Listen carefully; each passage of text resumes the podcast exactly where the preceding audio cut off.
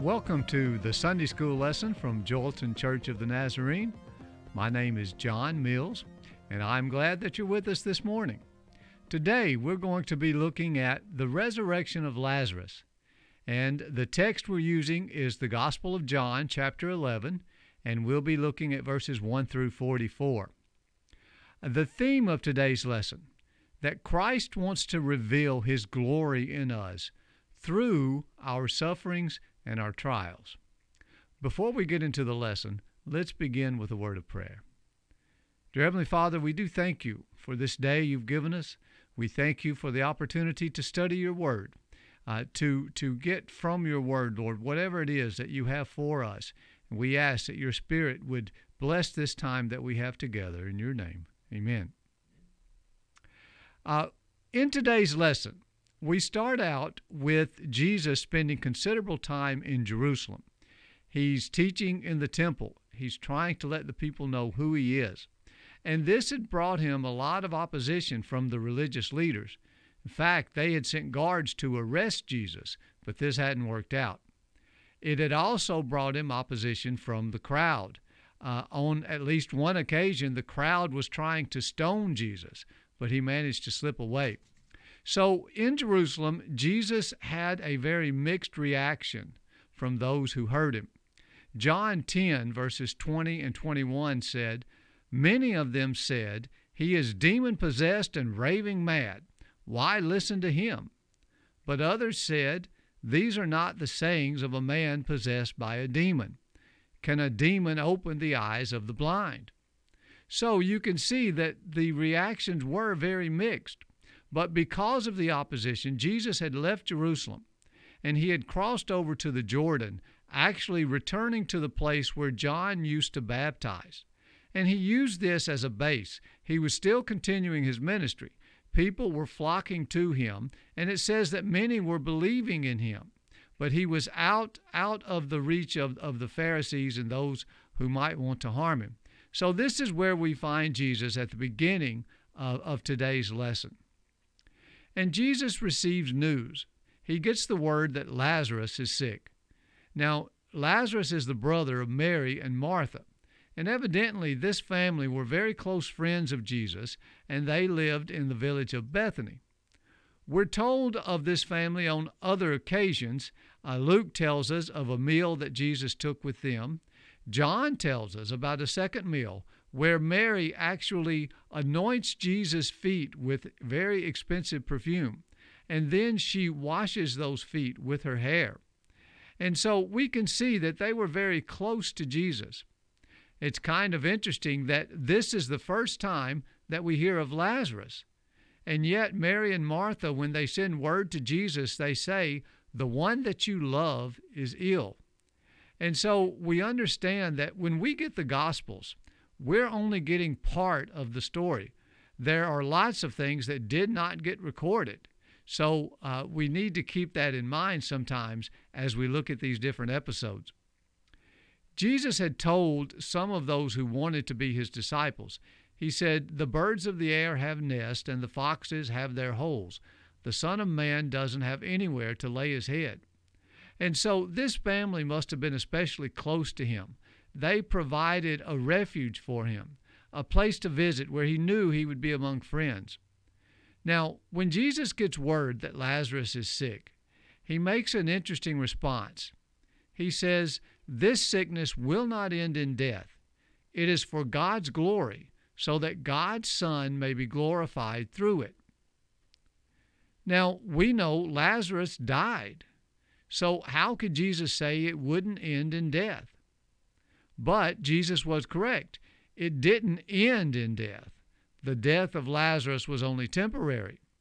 But you can imagine what the disciples thought. This wasn't how they probably interpreted when they heard Jesus say, This will not end in death. A lot of times it comes as a shock to us when we realize we've misinterpreted, we've gotten things wrong. Now, the disciples were also told about the man born blind that his condition was for the glory of God. You remember they asked, Who sinned, this man or his parents? Why is he blind? And Jesus said, Neither one of them sinned. This is so that the work of God could be displayed. And it, it seems incredible to us that blindness and even death could be occasions where God shows his glory. Now, Jesus would be glorified through Lazarus' death in two ways. First, the people would see the power that Jesus had. This power would be displayed to call a dead person out of the grave, make this dead person live again.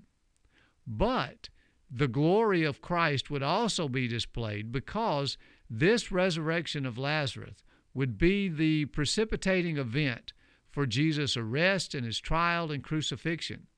So Jesus' glory would be on display when the people saw the miracle and then again when he was on the cross. Now Jesus does something else that kind of surprises us.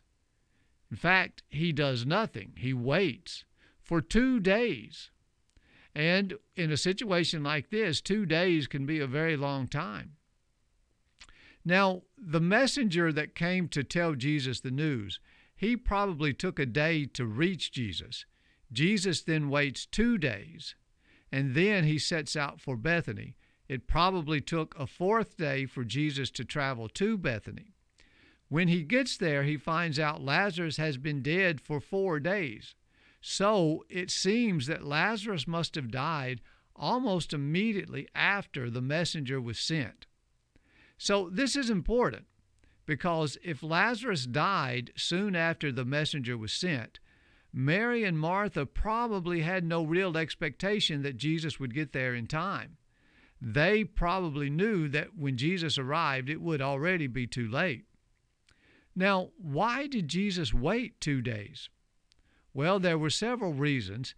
Uh, one was he probably wanted a definite delay between Lazarus' death and Lazarus' resurrection. But another reason is that Jesus was always careful to be in charge, in control of his own actions. He never wanted to allow others to set the timetable, uh, to set the agenda. He was under the Father's command, and he was careful to move and act only in accordance with the Father. You remember in John chapter 7, it was time for the festival of tabernacles, and Jesus' brothers told him, You need to leave Galilee, go down to Jerusalem so that everyone can see what you're doing. And Jesus told them, No, he refused to go with them. After they went, the scripture tells us that Jesus went on his own. And so the idea that we get is Jesus was very careful to do everything in the timing of the Father, acting only on the Father's direction. But after two days, Jesus tells the disciples, We're going back to Judea. And this alarms the disciples. You know, uh, Bethany was just a short two miles or so from Jerusalem. So they remind Jesus it was just a little bit ago those people were trying to stone you, and now you want to go back. Now, many Jews from Jerusalem would be in Bethany with Mary and Martha, and so it really would be almost impossible for Jesus to go back and not be noticed by those in Jerusalem. But Jesus tells them, He says, Lazarus is asleep. I need to go and wake him up. And the disciples don't understand. They think Jesus is talking about natural sleep. They probably anticipate that Lazarus is recovering. So Jesus has to tell them very plainly Lazarus is dead. And again, this had to puzzle the disciples because Jesus had said, This sickness will not end in death. But now Jesus tells them he's dead, and something even more puzzling. Jesus says, for your sakes, I'm glad I wasn't there, so that you may believe. Jesus wants them to understand He has the power over life and death.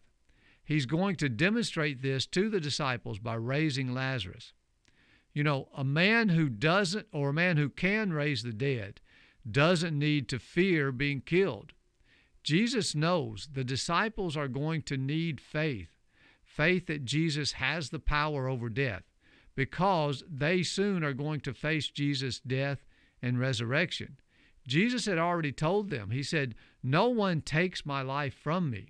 I lay it down of my own accord. I have the authority to lay it down and the authority to take it up again. And now he's going to prove this authority to the disciples. And it's interesting that Thomas responds by saying, Okay, let's go with him. We might as well die along with Jesus. And so Thomas shows some real courage here. He doesn't anticipate that things will be easy, but he's willing to go with Jesus and face whatever happens. Now, Jesus arrives in Bethany to find Lazarus has been in the tomb four days. And this interval of four days was important. Many Jewish people had the belief that a person's soul could actually return to the body after death. The body could come to life again. And this coexisted with the idea that people could be buried alive. You know, medical knowledge was much less precise in those days. Sometimes it was difficult to determine if a person was truly dead. And the tradition was a body had to be buried within eight hours. And so sometimes people could have been buried before they were actually dead, without being dead. And there were documented cases of this. The only way to know if a person was dead or not was to wait until their bodies actually begin to decay. And this is not that unusual. Uh, in our country, George Washington left instructions. He wanted his body left out for three days because he wanted to make sure he was dead before he was placed in the grave. And so Jesus deliberately waited because he wanted there to be a long enough period that when he brought Lazarus back, this wasn't just a case of the body, of the spirit returning to the body. This was a case of someone who very definitely was dead and yet was alive again. Now, in Jesus' time, the community was very much involved in the mourning process. Uh, according to Jewish law, if you were uh, walking along the way and you saw a funeral procession, you were obligated to join in. It was part of your responsibility as part of the community to mourn with your neighbors. And usually, this mourning period brought everything to a halt. You know, the body was usually buried within eight hours, but life didn't go back to normal.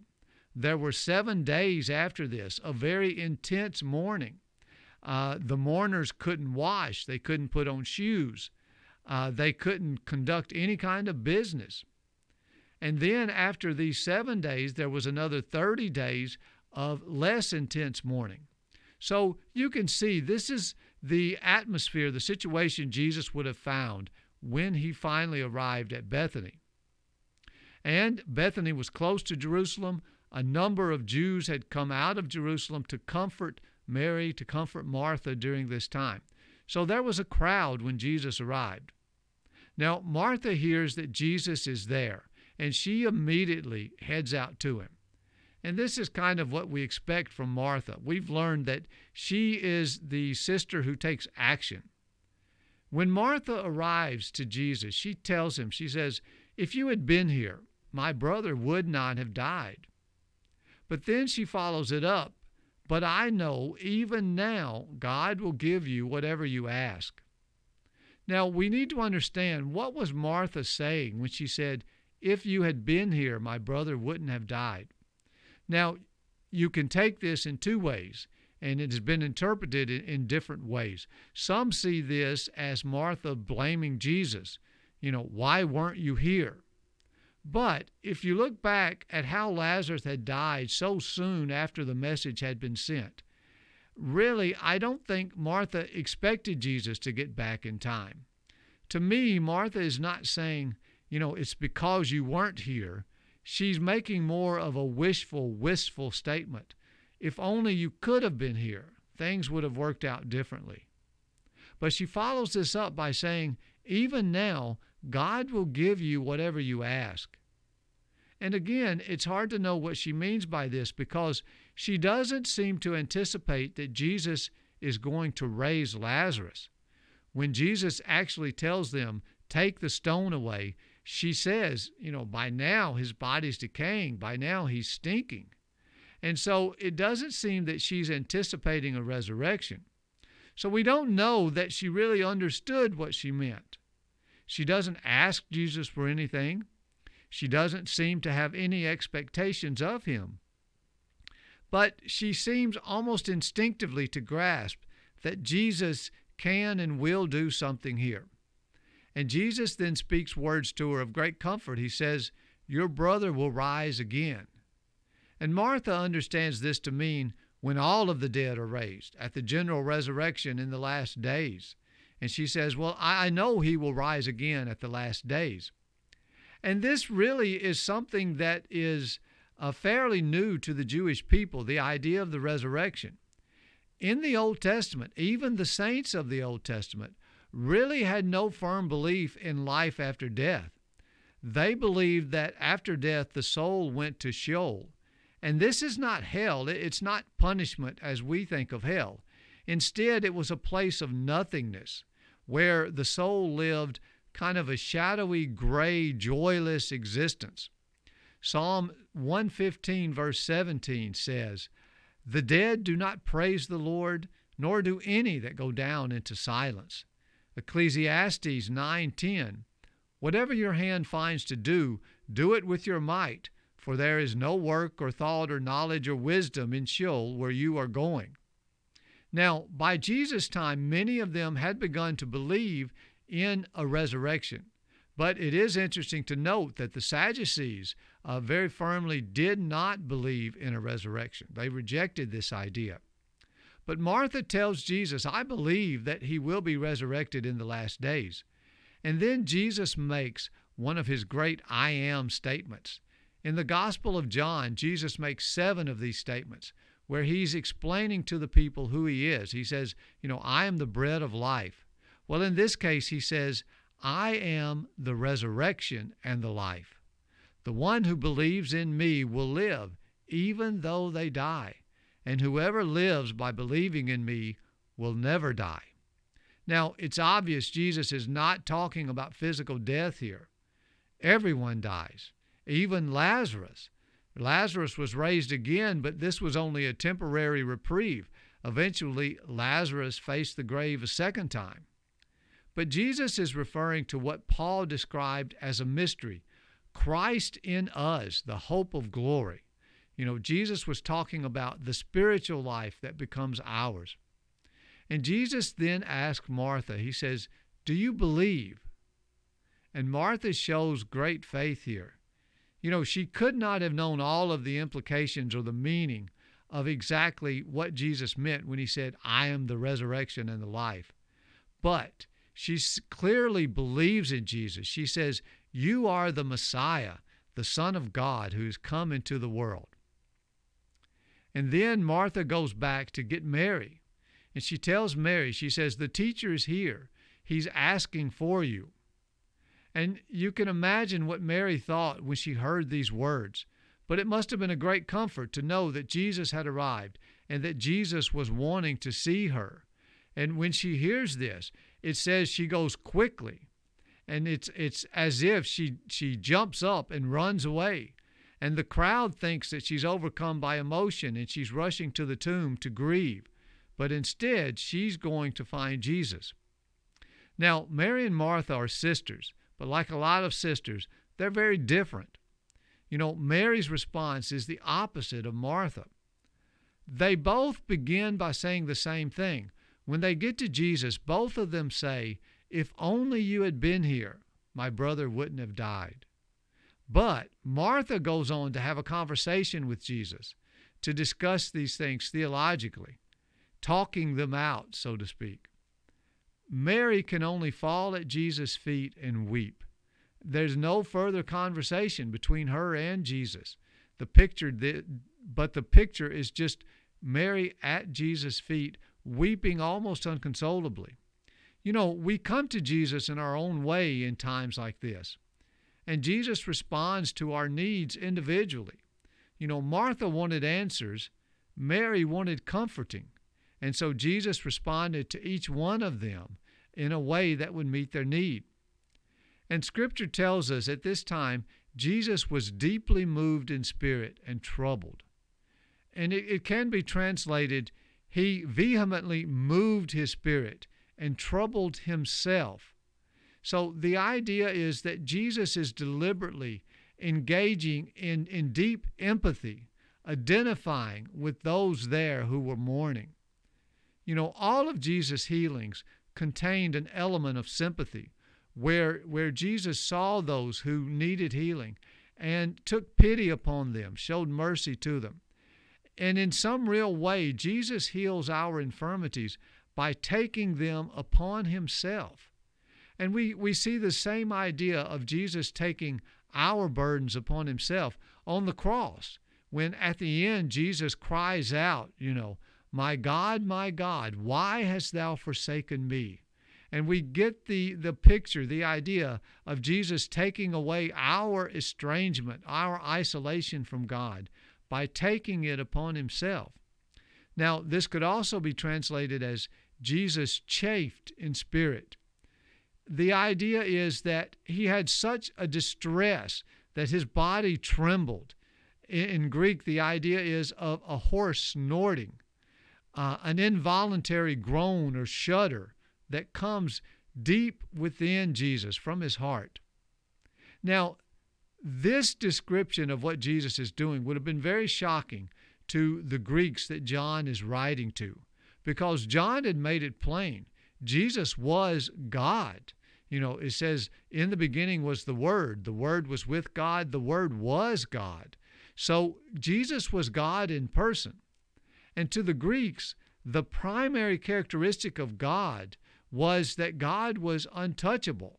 God was unable to feel emotion. He wasn't influenced by emotion. Their argument was when we feel sorrow or joy, when someone causes us to feel sorrow or joy, then they have affected us. And for that brief moment, they have power over us, power to move us.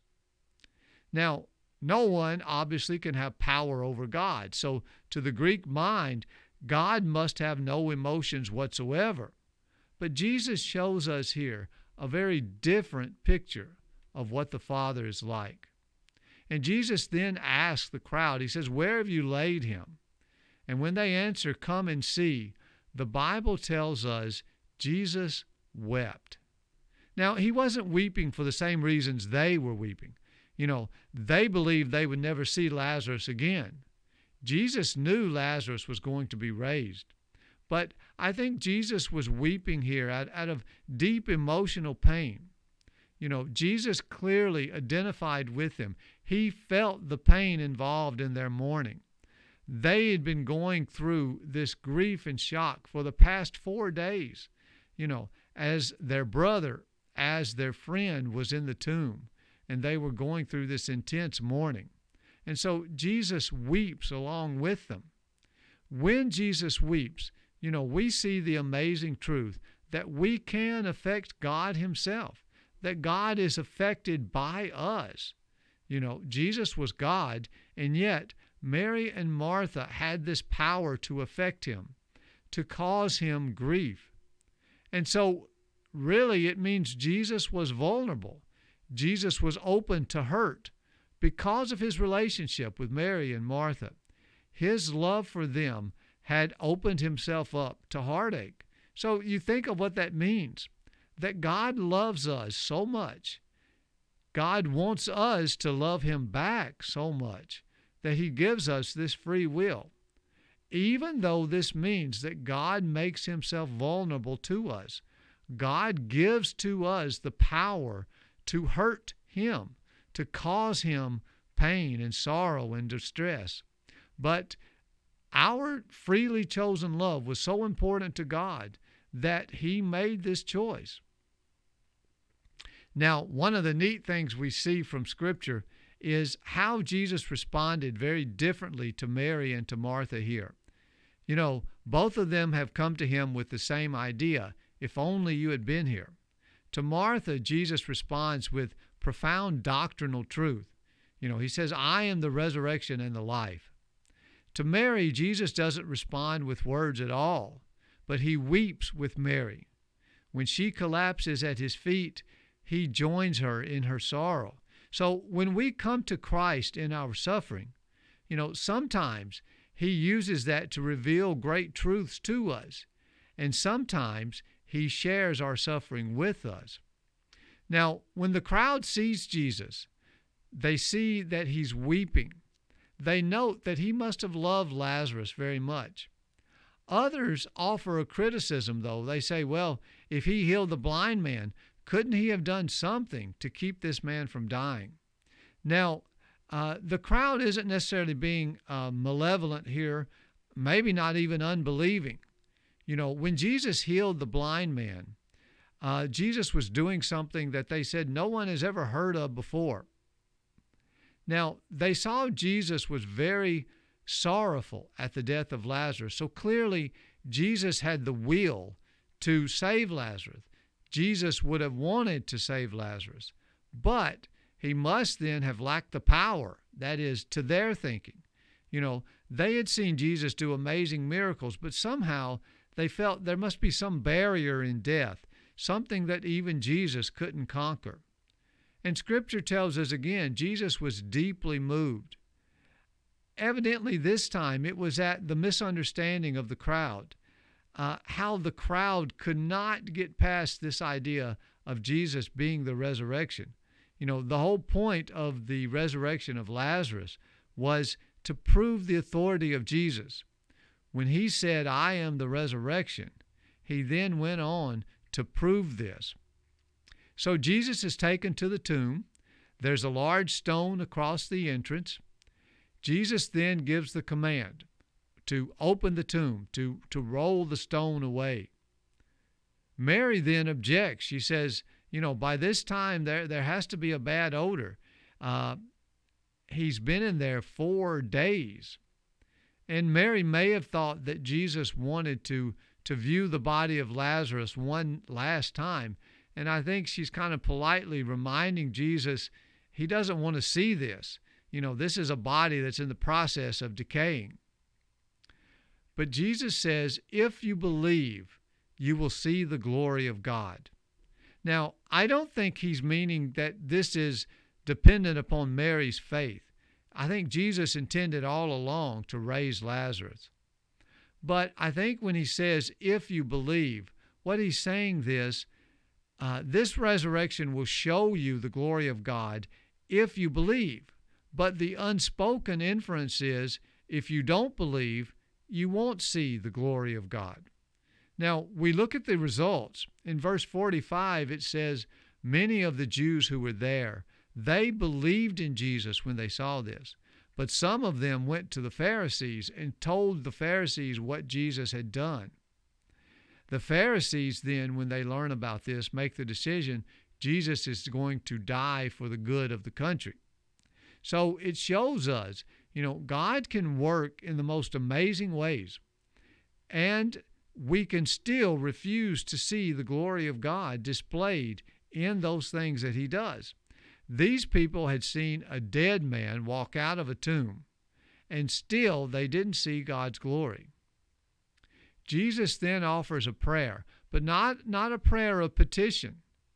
It's a prayer of thanksgiving. You know, he makes it plain that he's already been through this with the Father. He knows the Father is going to resurrect Lazarus. He's praying not to ask God, but to convince the crowd. Jesus knew that he was completely in the will of the Father. And therefore, because he was in the Father's will, he had every confidence that God would do exactly what Jesus was calling upon him to do. Jesus then calls out in a loud voice, Lazarus, come out. And the idea is this is extremely loud. The, the same word for loudness here is used to describe the, how the crowds uh, were yelling at the triumphant entry. And also, it's, it's used when the crowds cry out, Crucify him at Jesus' uh, trial. And so we get the idea, you know, this is not just a, some kind of, of quiet, gentle statement. But Jesus is proclaiming, you know, uh, at really, the, you know, the top of his voice, Lazarus, come out. And so it kind of reminds us of, of the cry of Jesus on the cross when he says, It is finished. And then here comes the dead man. Lazarus comes out of the grave, still wrapped in his grave clothes. His hands and feet are wrapped, there's a cloth around his face. And Jesus acts very kind of matter of factly, telling them, Go ahead, take the cloths off of him, let him go. Can you imagine what was going through the minds of those who saw this? They see Jesus shout out this order to Lazarus. They're watching the dark opening of the tomb. Now you can imagine, you know, the bright sunlight outside, the darkness of the tomb. You can't see inside the tomb. But then all of a sudden, out of the gloom and the shadow of the tomb, here comes a man who clearly used to be a corpse. He's got all of the wrappings of death, but a man who's clearly alive now. You know, Jesus tells them, take off the wrappings of, of, of the grave. He doesn't need them anymore. He isn't dead anymore. He's ready to enter back into life. And so you kind of wonder who was the one who actually goes to Lazarus and unwraps those cloths, you know.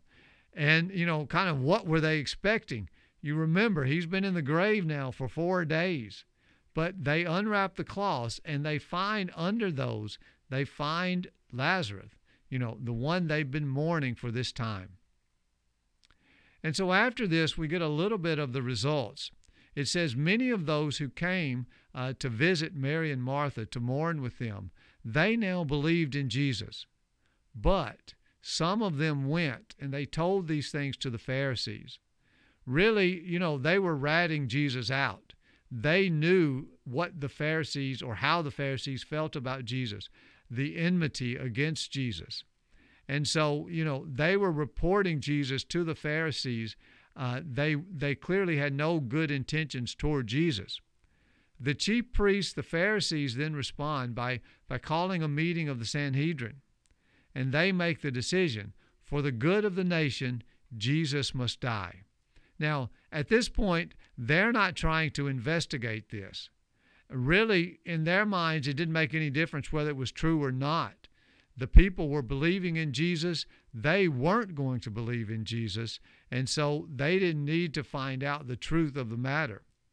You remember, they had already accused Jesus of being a sinner, of doing miracles through demonic power. Now, you have to ask yourself had they really come to believe this?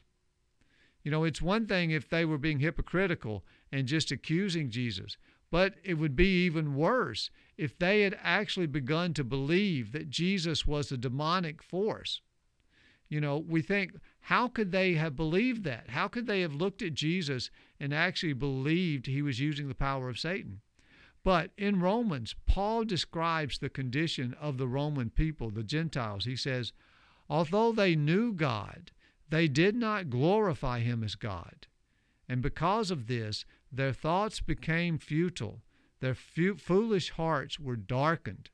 Although they claimed to be wise, they became fools. They exchanged the truth of God for a lie. And then in 2 Thessalonians, Paul writes, Those who are perishing are perishing because they refuse to love the truth and so to be saved. For this reason, God sends them a powerful delusion. And so, really, it, it should be something that scares us that we can get to the point where we believe something so obviously untrue, so horribly untrue, and yet because we're refusing to believe, we are blinding ourselves to the truth. Now, as we look at this, we, we need to ask ourselves, well, what can we learn from this? You know, we see that God ordains our suffering in order to manifest His glory. He does this because He loves us. And whether we see glory in his suffering, it depends upon how we respond to it. You know, first of all, we see suffering as part of God's plan. It's not an accident, it's ordained by God to demonstrate his glory. You know, John's gospel has told us on both of these occasions where Jesus meets the man born blind and when Jesus comes to uh, resurrect Lazarus, both cases he says these things are happening so that the glory of God might be displayed. Now, that's difficult for a lot of us uh, to believe, to understand. You know, in the United States, we are a, a spoiled country. we have a huge abundance of almost everything. You know, when you begin looking at statistics, we are 5% of the world's population. We consume 24% of the world's energy. 700 to 800 million people do not eat enough calories a day to sustain normal daily activities. Americans eat 815 billion calories of food every day, 200 billion more than we need. They estimate that the excess calories we eat every day could feed 80 million people. We throw out 200 tons of edible food each day. And so you get the idea. We have such an abundance. I think we've come to expect and accept this as the natural order. Somehow we expect this as our right, as what's due us, that God has given this to us. If we don't have everything that we want, everything that we expect, we think that something has gone wrong. You know, uh, if events don't meet our expectations, if we actually suffer, we see something going terribly wrong. You know, and so as Americans, this is kind of what we believe, whether we're Christian or not. We really seem to believe that God owes us. You know, we, we think we've entered into this kind of agreement that we do our part, you know, by going to church, by avoiding the worst sins, by giving money, you know, uh, these kind of things. And in return, God is supposed to do his part, and that's mainly to make sure that our lives proceed smoothly. So we believe God has promised us this safe, prosperous, peaceful life. And so the idea then that God would deliberately provide suffering is something that, that really kind of shocks us. But this gives us our second point. When God allows us to suffer so that His glory might be made manifest, it's proof of God's love. John 11, verse 5 is an interesting scripture. It says, Now Jesus loved Martha and her sister and Lazarus. So, when he heard Lazarus was sick, he stayed where he was two more days. It says Jesus stayed where he was because he loved them. He stayed and let Lazarus die. He stayed and let Mary and Martha go through four days of mourning and grief because he loved them. Now, this sounds incredible to us. You know, we think, how is this love? But, you know, we need to make sure we have a true definition of love. Love is not giving us what we want, love is giving us what we need. And John Piper says it like this He says, Jesus loves us by showing us himself. In other words, Jesus would not love us by sparing us suffering and death. Instead, he loves us by making himself known to us in ways that we could not have, known him otherwise. Jesus is saying, ultimately, this is for the glory of God. So, it's more loving to put Lazarus through death, to put the sisters through grief, because it allows them to see God's glory in a way they never would have otherwise. Now, we know this from experience as parents. It's often more loving to let kids suffer through an experience because we know that it'll provide them with knowledge they wouldn't get in any other way. We know they're going to be better off.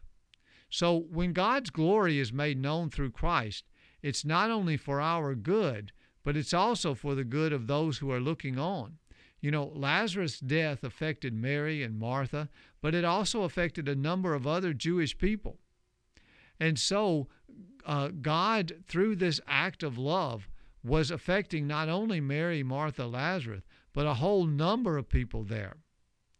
And when we see God manifest His glory through the suffering of Lazarus, the death of Lazarus, we know God is not requiring of us something that He does not go through Himself. God suffered himself. You know, it's interesting. Jesus says Lazarus' death is for God's glory so that God's Son may be glorified. And over and over, when Jesus talked about being glorified, what he meant was he would be crucified. You know, uh, in John 12 23, Jesus says, The hour has come for the Son of Man to be glorified, talking about his crucifixion. Uh, in John 12, 16, only after Jesus was glorified did the disciples realize certain things about him. Only after the cross.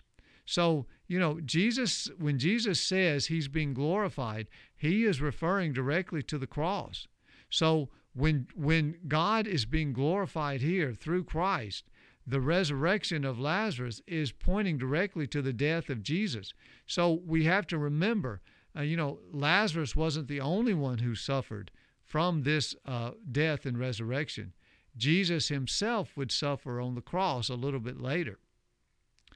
Now, we have to understand, you know, when Jesus died, it wasn't the the Jewish leaders who put Jesus to death. It wasn't Pilate, it wasn't the crowds. You know, Jesus surrendered his life voluntarily. He gave up his life. Jesus went because he had surrendered his life to the Father. And so this was the glory of God that we see displayed here in what Jesus did for us on the cross.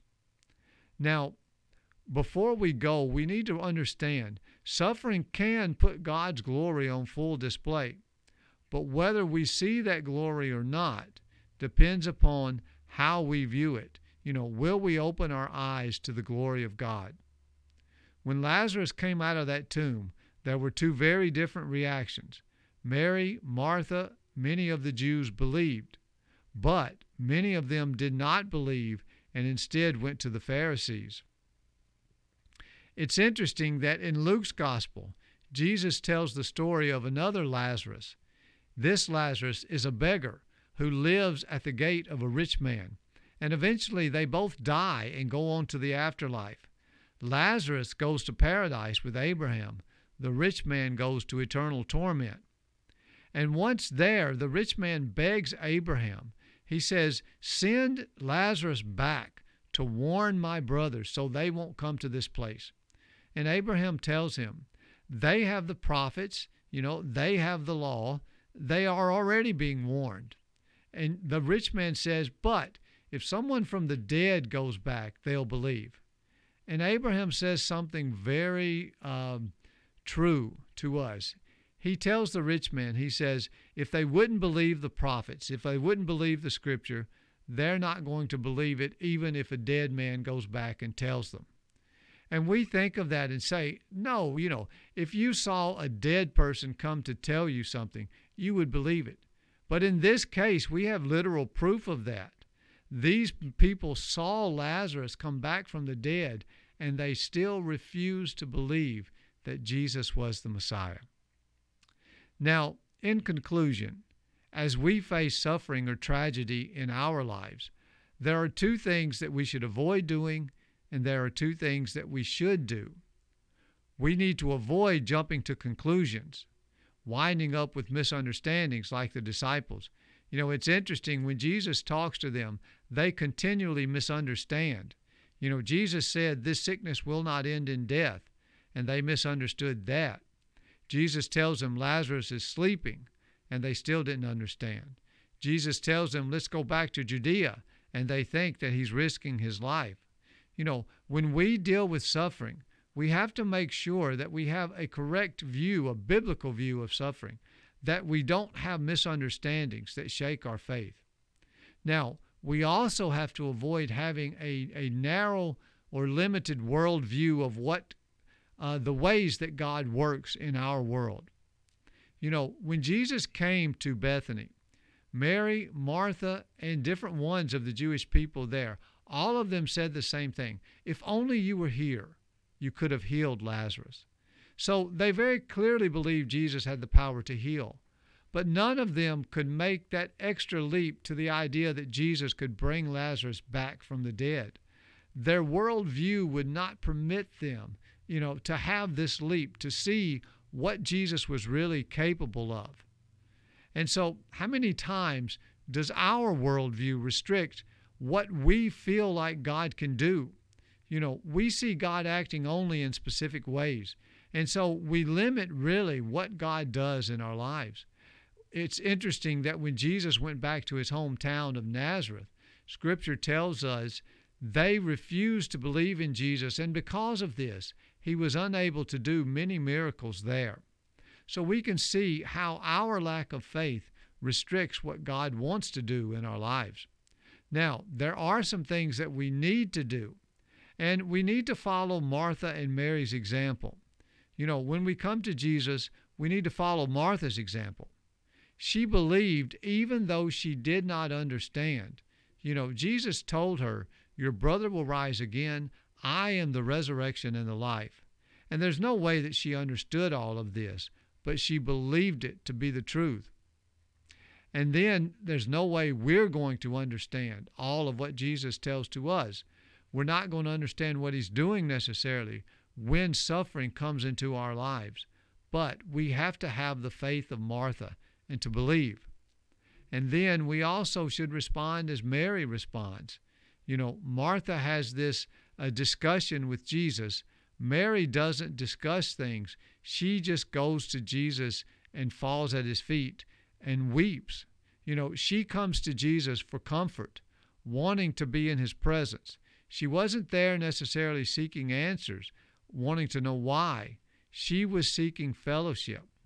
And you know, when tragedy shatters our lives, uh, a lot of times our first tendency is is to ask why, when really we just need to go to Jesus and allow him to comfort us, to share with us in our grief. You know, and so our first instinct needs to be the same as Mary. When she heard Jesus was here and is asking for you, she immediately got up and went to Jesus. And that's what we need to do when we face suffering, when we face tragedy in our lives. We need to do this if we're going to be sure that God's glory is going to be made known through this suffering. And so, as we go through this next week, we don't know what's going to come up in our lives but we know that God uh, is there. We know that Jesus was speaking the truth when he said, I am the resurrection and the life. Well, thank you for sharing this with us today, and I'm going to close with a word of prayer. Dear Heavenly Father, we thank you for uh, this scripture that we've read today. We thank you for your glory that we've seen displayed through this, and to think that your glory was shown way back then but it's being shown now through what happened to Lazarus. And we ask that you would help us uh, as we face difficulty and trial and suffering, that your glory would be on display in our lives, no matter what that might be. And we'll give you the praise in your name. Amen.